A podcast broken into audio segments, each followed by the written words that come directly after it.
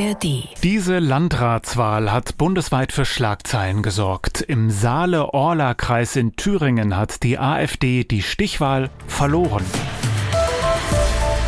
In diesem Landkreis wollte die AfD das bundesweit zweite Landratsamt holen. Doch der CDU-Kandidat Christian Hergott setzte sich mit rund 52 Prozent durch gegen den AfD-Mann Uwe Trum. Das ist unser Thema im Standpunkte-Podcast heute am Dienstag, 30. Januar mit Jan Busche. Die Süddeutsche Zeitung meint, die demokratische Zivilgesellschaft habe der AfD eine wichtige Niederlage zugefügt. Trums Niederlage ist auch eine für AfD-Landeschef Björn Höcke, der für Trum Wahlkampf machte. Entsprechend lamoyant fällt die Reaktion aus. Die AfD wertet die Niederlage als Ergebnis einer Verschwörung von Medien, Parteien, Kirchen und Gewerkschaften.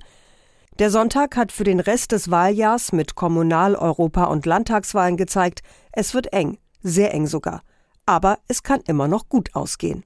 Die Allgemeine Zeitung aus Mainz schaut dagegen auf den Stimmenzuwachs für den AfD-Kandidaten Trum im zweiten Wahlgang. Für das Blatt besteht deshalb kein Anlass für Erleichterung. Im Gegenteil, fast 48 Prozent für den Kandidaten einer rechtsextremen Partei sind höchst alarmierend. Dies zeigt, welche Kraft die Nicht-AfD-Parteien inzwischen aufwenden müssen, um die AfD zu stoppen. Und welchen Zulauf diese immer noch hat, auch nachdem ihre Ideen für eine millionenfache Remigration bekannt sind. Nach Ansicht der Frankfurter Allgemeinen hat die CDU vor allem deshalb gewonnen, weil ihr Kandidat Christian Hergott ein Aushängeschild der Konservativen ist. Er hat die Migrationspolitik angesprochen, das Thema, ohne das es die AfD wohl schon lange nicht mehr gäbe. Was andere Landesregierungen, vom Bund zu schweigen, nicht zustande bringen, die Einführung einer Bezahlkarte für Asylbewerber, kündigte er für den Landkreis an. Das könnte ihm die entscheidenden Stimmen eingebracht haben. SPD, Grüne und Linkspartei, ja selbst manche CDU-Politiker wollen solche Zusammenhänge noch immer nicht wahrhaben. Die Taz meint, dass die jüngsten Großdemonstrationen gegen Rechtsextremismus wahrscheinlich mitgeholfen haben, um einen weiteren AfD-Landrat zu verhindern. Aber, so schreibt die Taz, dieses Wahljahr werde zur Kraftprobe, vor allem für die gesellschaftliche Linke. Beginnend mit den weiteren Kommunalwahlen ab Mai bedeutet es, immer neue Lokalbündnisse zu schmieden und im Zweifel in Stichwahlen immer wieder für CDU-Leute werben zu müssen. Wenn das am Ende aber das Regieren von Rechtsextremen verhindert, die das demokratische System zersetzen wollen, bleibt keine andere Wahl. Und der Saale-Orla-Kreis zeigt, noch ist nichts verloren. Seit dem Wochenende gerät das UN-Hilfswerk für palästinensische Flüchtlinge immer stärker unter Druck. Erst der Vorwurf, Mitarbeiter des Hilfswerks sollen am Hamas-Terror gegen Israel Anfang Oktober beteiligt gewesen sein.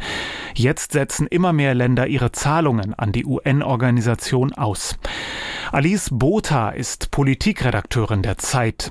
Sie spricht im Podcast von Zeit Online von unglaublichen Vorwürfen gegen das Hilfswerk, die aufgeklärt werden müssten. Darüber hinaus gibt es aber natürlich auch die Frage, inwiefern ist UNRWA von der Hamas infiltriert? Inwiefern arbeiten dort Menschen, die mit der Hamas sympathisieren?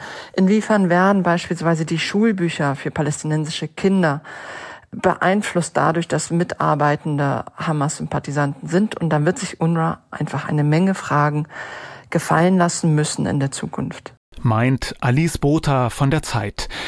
Stefan Detjen vom Deutschlandfunk mahnt, das UN-Hilfswerk habe weiter eine große Bedeutung für die Zivilbevölkerung im umkämpften Gazastreifen. In Gaza gewährleistet die UNRWA derzeit vor allem eine unverzichtbare Infrastruktur für die immer noch unzureichende humanitäre Hilfe in einer desaströsen Lage. Das erkennt auch die Bundesregierung an, die jetzt angekündigt hat, bis zur Aufklärung der Vorwürfe keine neuen Mittel für die UNRWA zu bewilligen. Das ist ein Signal, das vorerst keine unmittelbaren Auswirkungen hat, denn Beitragsleistungen sind derzeit nicht fällig. Langfristig werden sich die Probleme, für die UNRWA steht, ohnehin erst mit der Anerkennung eines palästinensischen Staates lösen lassen. Meint Stefan Detjen vom Deutschlandfunk.